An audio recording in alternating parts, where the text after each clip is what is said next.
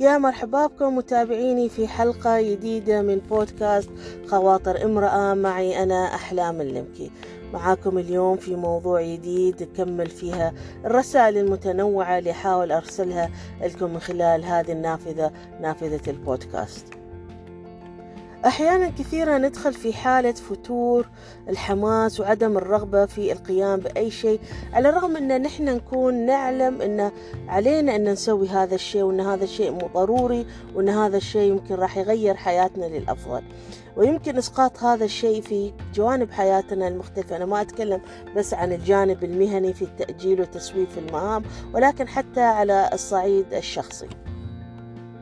فمرات نحس إن علينا زيارة شخص أو صلة رحم أحد الأشخاص عبر الاتصال أو إن نحن مثلا ودنا نقرأ قرآن أو نقوم بعمل من الأعمال الخيرية أو قراءة كتاب أو ترتيب أشياء في المنزل أو غيرها من الأشياء اللي نحن يعني نبغى نسويها ونحس إن لازم إن نسويها ولكن نتردد.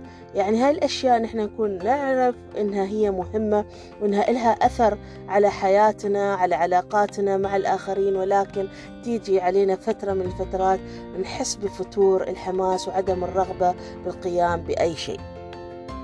الحقيقة ما أعرف إذا أنتم مريتوا مثل هذه اللحظات. كثيرا أنا ما أمر بهذه اللحظات خاصة عندما أمر بضغوط كثيرة سواء كان في العمل أو في المنزل.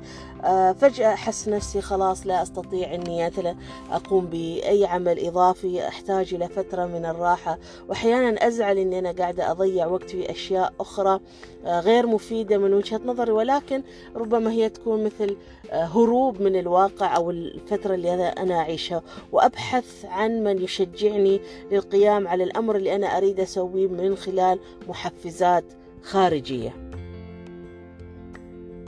مع تكرار مثل هذه الحالات اللي تمر علي بين الحين والآخر تعلمت مع تجارب الحياتية وصلت إلى خلاصة أن التحفيز الداخلي أهم بكثير من التحفيز الخارجي. تعلمت أن أحفز نفسي على القيام بالأشياء اللي أشعر أنها ستغير حياتي للأفضل دون انتظار كلمة التشجيع وإطراء من الآخرين.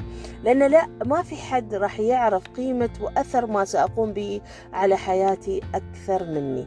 لأني أعلم أنه ما سأقوم به سوف يغير حياتي مثل ما قلت لكم للأفضل وراح يساعدني على الاستمتاع بتفاصيل حياتي أكثر بكثير. إذا هذا هو موضوع خاطرة اليوم موضوع التحفيز الذاتي. الكثير منا يعول على أسباب خارجية. ننتظر من يأخذ بيدين بيدنا من يطرينا أو أو مثلا يمدح ما نقوم به حتى نحفز ذواتنا للاستمرار فيما نقوم به. في حين أن التحفيز الخارجي هو تحفيز ربما يتأخر في الوصول إلينا وقد يكون سبب في أن نحن نتكاسل ونتهاون في القيام بما نرغب القيام به. لذا تعلمت مع التجارب الحياتية أني أستند إلى ذاتي أن أعتمد على ذاتي في تحفيز نفسي. من خلال أن دائما أذكر نفسي بالهدف الذي أريد أقوم به أو الأثر من أي شيء سوف أقوم به وأنا أحاول أني أأجل وأسوف في ما الأثر الذي سيحققه لحياتي وأحاول أني أضع لنفسي رؤية واضحة وأحفز نفسي بشكل مستمر حتى لا يفتر حماسي. مش غلط أن الواحد يأخذ بين الحين والآخر فترات فيها من الراحة والاسترخاء والابتعاد عن الأمور الروتينية لتجديد النشاط ولكن لا أنتظر التحفيز أن يأتي من الخارج ولكن أحفز نفسي دائما ذاتيا لأن أنا أدرى بما هو أفضل لي وأفضل لحياتي.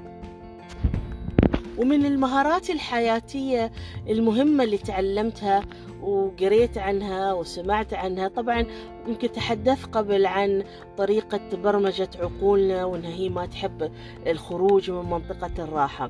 فوجدت نفسي من ضمن الأشياء اللي تعلمتها وبديت أحاول أمارسها أن عندما تأتيني أي فكرة أرغب في القيام بها وتبدأ الرسائل السلبية ترد تتدفق إلى ذهني بالتأجيل أو إن طلع لي أسباب واهية ليش إني لازم أقوم من هذا المكان أو ليش لازم أتصل الحين ممكن أعمل هذا الشيء. لاحقا بديت تعلمت يعني تقنية إن أحاول. متى جتني فكرة وأنا متأكدة أن هذه الفكرة إيجابية ولازم أني أسويها وأنها لها أثر إيجابي على حياتي إني ما أخلي هذه الفكرة تفتر خلال أول خمس دقائق من آه، ظهور الفكرة. على طول أحاول إني أبدأ أنفذها مثل ما يعني أحد البودكاست سمعتها واحدة من المتحدثات ما أذكرها ولكن قالت كأنك أنت تحط منبه للقيام وراك مدرسة وراك عمل لازم تذهب فيه. فإذا طفيت المنبه أول ما يرن يعني أنك أنت بتحاول آه، خلال أول خمس دقائق على طول أنك أنت تقوم. يعني لأنك تعرف إذا خليت نفسك بعد خمس دقائق يمكن تغط في سبات وتتأخر عن أي إنجاز. إذا هذه هي نصيحتي لكم وأذكر نفسي فيها أيضا إن عندما تأتيك فكرة حبيت مثلا تتصل بحد حبيت إنك آه، تقرأ كتاب تقرأ قرآن حبيت مثلا آه، تعمل رياضة أي شيء يجيك الفكرة لا تسمح له الفكرة أن تفتر خلال أول خمس دقائق. على طول شجع نفسك وقوم بممارستها ولو بشكل بسيط وسوف تحفز نفسك وتجد نفسك أنك أنت قاعد تنجز المهم الإنجازات البسيطة الخطوات البسيطة اللي راح توصلك إلى هدفك. إذا حسيت أنك أنت حابب تكتب على طول تحرك جيب دفتر واكتب. حبيت أنك أنت آه، تعمل طبخة تعمل أي شيء في حياتك آه، حاول أنك لا تدع لنفسك آه، أسير الأفكار السلبية خاصة عندما تتبادر الفكرة في ذهنك في أول خمس دقائق. باشر في تنفيذها وإلا راح يفتر الحماس وما راح ترجع تقدر تكمل في النقطة اللي أنت تبغى تسويها.